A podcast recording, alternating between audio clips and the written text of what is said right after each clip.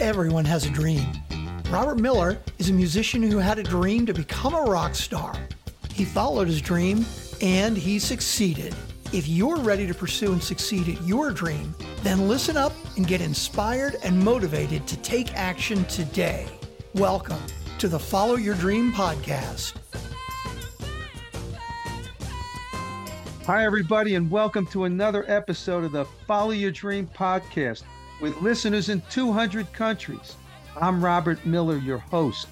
My guest today is the superb British actor, Jeremy Swift, who has shot to worldwide fame as Leslie Higgins, the communications director for the AFC Richmond Football, or Soccer Club as we say, in the hit series Ted Lasso, for which he was nominated for an Emmy Award and he was clever enough to get his real life wife, actress Mary Roscoe, to play his screen wife in the series.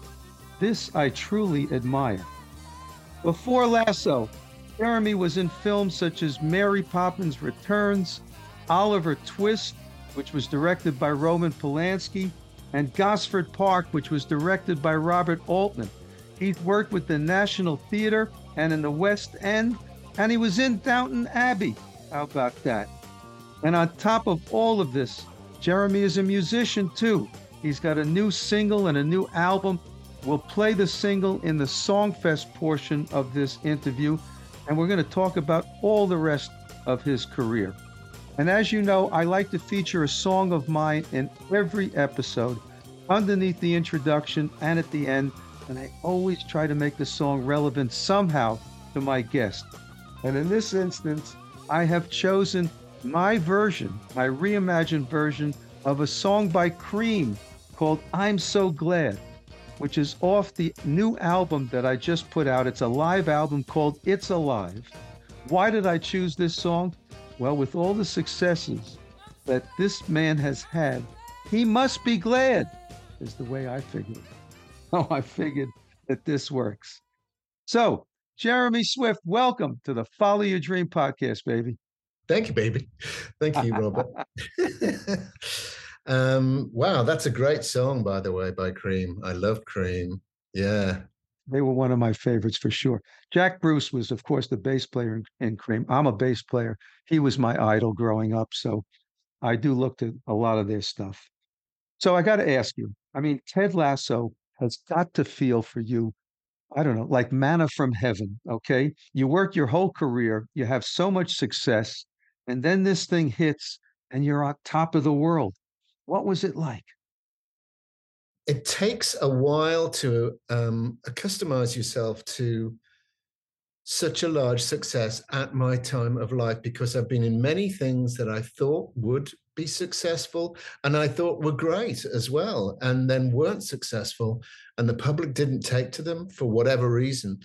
So there's a cynic inside of me, which who is now just starting to slide away, to fade away, saying, nah, nah, this isn't, no, this isn't going to happen.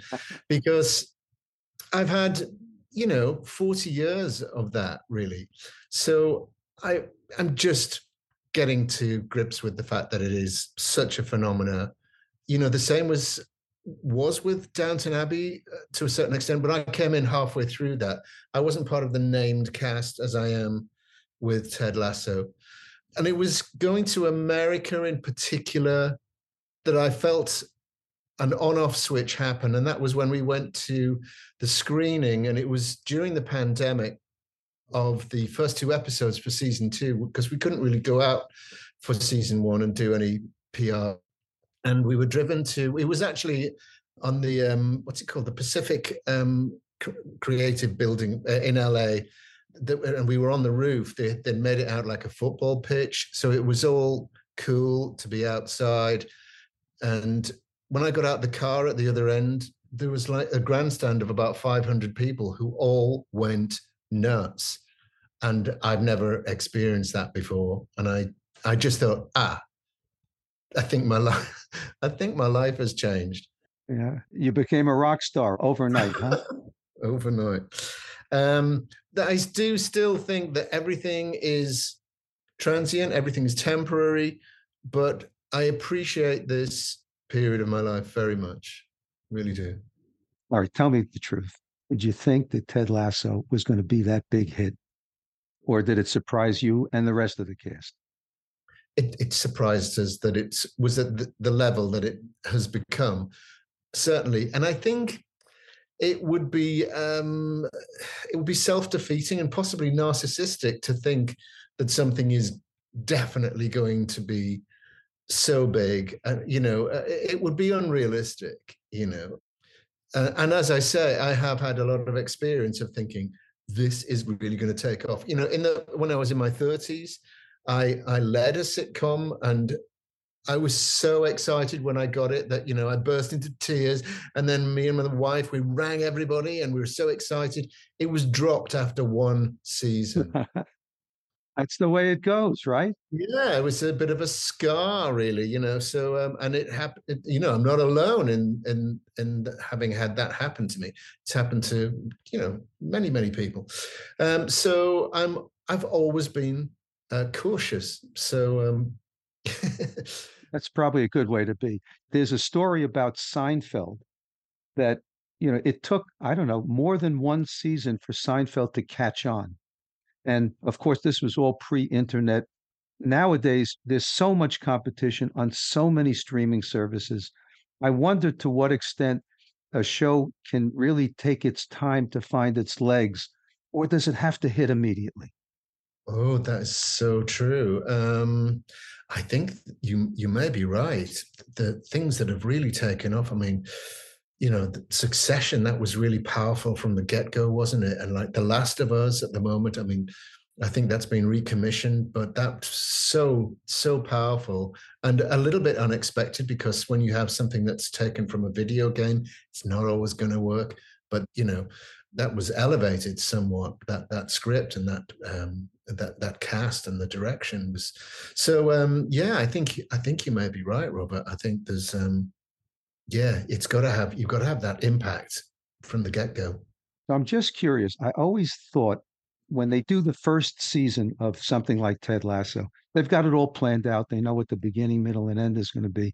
And then it becomes a gigantic hit and they get re upped for the second season. Are they scrambling at that point to kind of figure out what's the arc and this idea of the show going to be in that second season? Or do they have that already planned out? I don't know for sure, but there has been lots of talk from the creatives about arcs. I certainly didn't really have one, or I wasn't told about one. And a few of the other actors I've, I've, I've read that you know have said oh, I was told you know at the beginning that this was the direction you know like Nick Mohammed, this is where I'd go. I, I I didn't. You know what? To a certain extent, Leslie Higgins didn't really have a storyline or an arc, but he was there as stability because not every character can run around having romantic issues, having divorces, and uh, or career crises or panic attacks. There has to be somebody in there who is the ballast, you know. That's right. It took me a season and a half to realize that actually that's what my role was. You were the adult in the room. yeah, absolutely. All right. So everybody's asking, I got to ask the question, therefore, is there going to be a spinoff? Is there going to be a Leslie Higgins show? My instinct says no, I'm afraid, because um, spin offs aren't, you know, renowned for being very good, are they? There's only really Frasier, and there may be some others that I haven't thought of.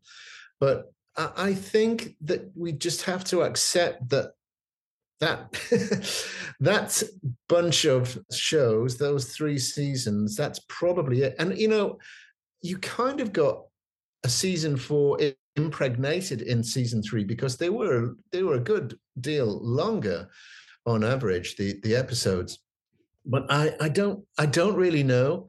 Nobody has said that there will be any more or that there won't be any more of the show, and I can't outguess them. I just can't outguess. You know, it was interesting to me. I, I was a, an avid fan of the show. Uh, the first season was great. Second season was great. Third season was a little different, in my opinion, because there was that dip, if you will, an emotional dip in the middle, and then you guys came roaring back at the end. And I know that you you're not the writer of the show, but I found it to be, you know, kind of a different presentation in that season three. Oh, did you? Um, everybody's got a different take on it. Uh, for me, it certainly got going at such a speed. It seemed in a mega stride. And when I saw the first two episodes screened in LA, the audience were onto every nuance, every raised eyebrow of every character. And they and and I thought these are people who've watched it loads of times and really appreciate it. Personally, you know, maybe I'm just too close to it, but I just thought it was a sensational season. And it went, as always, in different directions, uh, surprised you. And I think it had emotional impact. It didn't sort of do things that people kind of, you know, wanted, like a, a romance between Ted and Rebecca and all that kind of thing. You know, come on, that was never going to happen. um, uh, but I, I thought, I thought it was great. I, I, I really, really loved it. Well, it was great. It was a great show, a great series, a great everything. I want to compliment you again. I don't know how you got your wife in the show, but that was a brilliant move. You want to talk about that for a second? Surely, yeah. Um, it wasn't. Uh, I, don't have that creative control. Come on, uh, take. I want you to take credit for this. All right, she's going to listen to this podcast. um, my wife had been in for a few roles. There's a couple of things going on.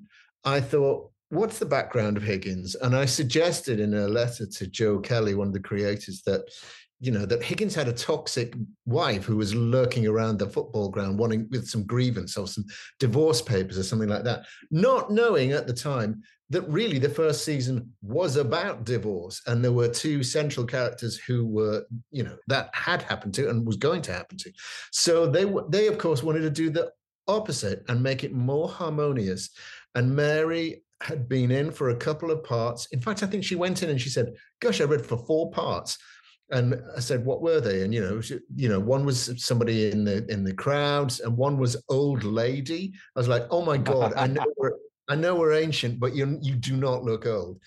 And then um, Bill, our executive producer, he cornered me uh, during the shooting of the season uh, one, episode four, and said, "We've seen your wife. We think she's great, and we think um, you know she should play Higgins' wife, and it's going to be a really loving relationship, and you're going to have a bunch of kids." And I was like, "Wow!" Um, trying to be cool because he's really cool. And then I went home, and Mary, as usual, had you know a story, a bunch of stories about the day that she and I just had to, without being sexist, just say, you have to stop talking. You have to stop talking because I have something that's going to top everything, whatever you say, you know. And um, and then she just was gobsmacked. So you delivered the news to her? Is that the idea? I did, yeah, yeah. Ah, that was well done. Okay, very well done. you get the credit that way.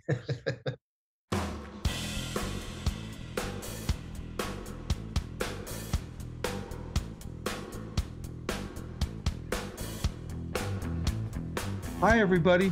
I'm Robert Miller, your host. As you know by now, I'm a professional musician in addition to hosting this Follow Your Dream podcast. In fact, I just released my 13th album, all since I followed my dream after I turned 60. The album is called It's Alive, and it's a live recording by my band, Project Grand Slam featuring 13 of our greatest hits recorded at festivals in Pennsylvania and Serbia. The reviewers have called it a masterpiece and an instant classic. I introduced this album through a podcast episode, which has now been downloaded by thousands of listeners from over 120 countries, which shows the power and worldwide reach of this podcast. When I began the podcast, I had no idea where it would go. But here we are, just over two years later, and the podcast is ranked in the top 1% with listeners in 200 countries. It's been a joyride for me, my guests, and for my thousands of listeners.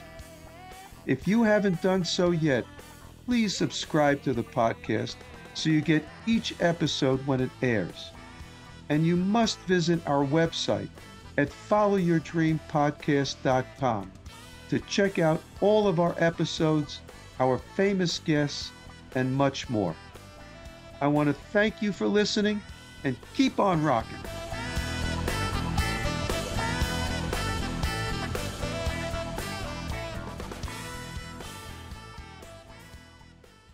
All right. So let's talk about the rest of your career because you've had an amazing career and and you've been in film, you've been on uh, you know the stage. Tell us a little bit about some of the highlights that come to your mind for the rest of your career. You mean for the for the the, the more the, recent the non Ted Lasso side the of your career? Lasso- Oh well, it's a long. Remember that? That was remember was a long long time ago. time, You know, you were out there where as a working actor. You know, remember that time? Oh my lord! Well, you know there was a lot of uh, non-working too. You know, my, I didn't really do any TV or anything until uh, until my early thirties. I think I did. I did a couple of films, but I mostly did theatre. I got a lot of theatre jobs because I played the violin, and they wanted a cheap muso in the cast. So I'd say, "Yes, my lord, 'tis true," and then spend you know another two and a half hours scraping away on the fiddle. Then I started to get more TV in my uh, in my thirties, more films. Um, yeah, I, I had uh, I had some some good comedy roles in British TV.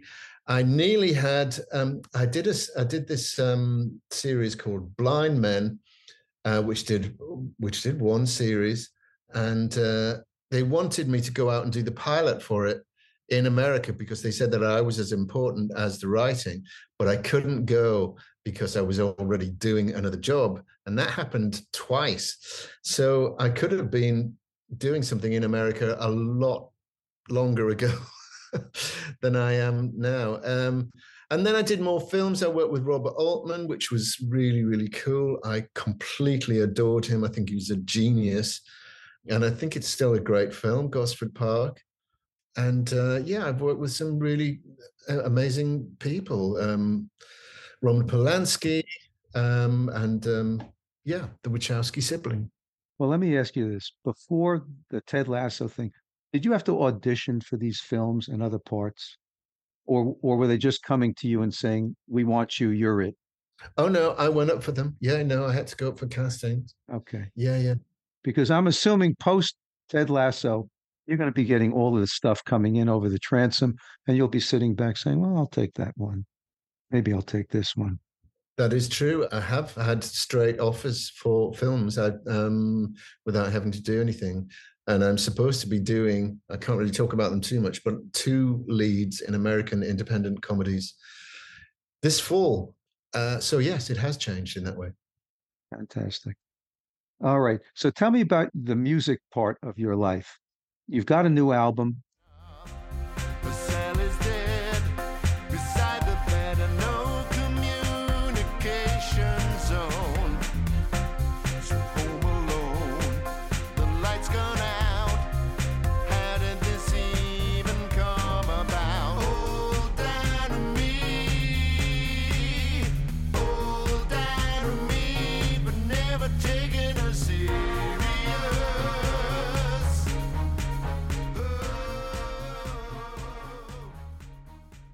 And tell me a little bit. Have you been a musician all your life, or did this come to you later? And uh, give us that kind of background on Jeremy Swift. Yeah. Um, long before I did, well, not long before I did drama. I started doing drama when I was 11, really. Um, but I, when I was about seven or eight, I started learning instruments. My parents were both music teachers. My dad, you know, taught the piano, and they had choirs rehearsing underneath, uh, you know, uh, uh, our bedrooms. My sister and my bedrooms, which you know woke us up. We were very cross about that but we you know, it was a slightly arty family. We did all sorts of things like do you remember um plasticraft, enamel craft? Did you ever have those things when you were a kid? I did not. No, We were always making stuff. you don't mean model airplanes and things like that, do you? Oh, we did that as well. Yeah, no, but you know, you'd Okay. get the you get these kits and you'd sort of like put like a sixpence into a little, you know, sort of mold and pour plastic on it. It stunk really. It was, you know, health and safety You would not have that could not exist in this day. Can't do it now, huh? No way. And uh, my dad also, um, he used to get a magazine called Practical Electronics, and um, he would get send away for circuits and we'd build up a, a, circuit board from resistors and capacitors and transistors and things like that and we'd make up effects uh, stuff really you know um, you know ring modulators and phase machines and all that kind of thing. Um, so i was i got into um, the production you know sort of recording and that sort of world as as well as playing the violin and the piano when i was a kid and my dad liked all that stuff too, and he showed me how to make tape loops. We had about nine tape recorders at one point, you know, when I was about 12 or 13. So I sort of learned how to plug them together and um, and and multi-track in a very, very basic way. Yeah. Your father must have been very hip if he was teaching you how to do tape loops, okay? He was very yeah, yeah. All right. So you picked two of the hardest careers you could possibly have to be an actor and to be a musician. Um, Yeah. Were your parents encouraging you in both of these fields? Oh no, no, um, no. It was only because I didn't really do well with my A levels, which is what you need to get into university and all that sort of thing. Because you know, I discovered girls basically, so I didn't do any studying. So I, but I did get into two or three drama schools. So they were a bit like, well, you better do that then, hadn't you? Go. So uh, yeah, that's how it it came to be. I think they'd much rather I did, you know, a BA in in English or something like that. Yeah, parents always want their kids to have a stable kind of income.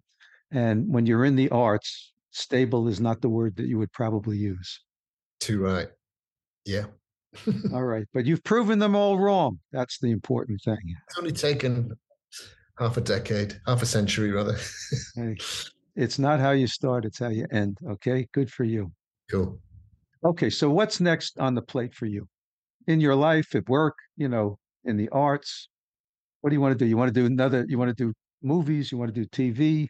You want to sit back and play the violin in a Broadway show? What, what would you like to do? Uh, well, there are a few things going on. Um, I was I was offered a movie which I'm going to do in August, um, playing a bishop on my birthday this week, and I've also written a play, and it seems like there's a theatre interested. So hopefully that you know these things take a long time. That will hopefully that might happen next year. And um, yeah, I I did a film for Disney in spring this year. It's just a, a kind of kids film, of course, it being Disney, um, which was a lot of fun. And I played um, Principal Merlin in the film Descendants 4 The Rise of Red. What did you do in Mary Poppins Returns? What was your part there?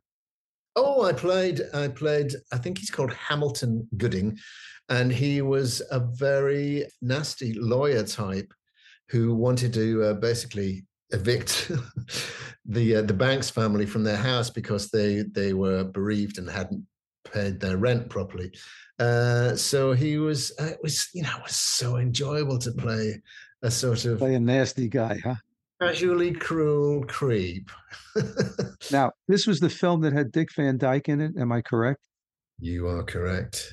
And did you did you have any chance to work with Dick Van Dyke? I was in a scene with him that we I was didn't have any lines from that particular scene, but I was there to witness him tap dancing on a table. Well, I remember that scene. that man. Oh wow. Is that crazy? How did he do that? Okay. No, he just when he rehearsed, he had a couple of hands up to, to do it. And I thought, wow, I don't know whether he does necessarily need those, but yeah, he he, he and then I saw him do it on the day and he he just stepped up there. Wow. Was it like one take that he did it in? I can't remember to be honest. I don't think it was more than two. Certainly no. Uh, uh, Rob Marshall was so careful about how he used him, and um, and and very very generous and loving about how he presented him um, in the in you know uh, it was it was really really touching. You know, I, I saw that film. I'm old enough to have seen that film when it the original when it came out. Right.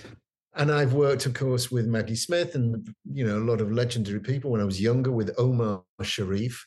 I was in a play with him, but seeing Dick Van Dyke it was incredibly magical. It was like a you know a sort of five D experience or something. It was just slightly surreal. He's like a national treasure, and you're Oh, right. yeah. The fact that he starred in the original so many years earlier, and of course he was a big sitcom star in the United States, and at his age, at 94 or whatever it was, for him to be not only doing the part but be dancing in the film, that was crazy. Yeah, and I remember on his when he'd done on his and he was walking off back to his dressing room from the set. He said, "If you got any more, if there are any other jobs, just let me know." I just thought, if ever thus, being an actor will till till we go to the grave, they'll always be like, "What's next?" That's great. All right, listen, before we finish here, I got to do this. It's corny as heck, but I got to ask you, can we do a little Diamond Dogs? Yeah, a little howl. Yeah, start it off, baby. Yeah.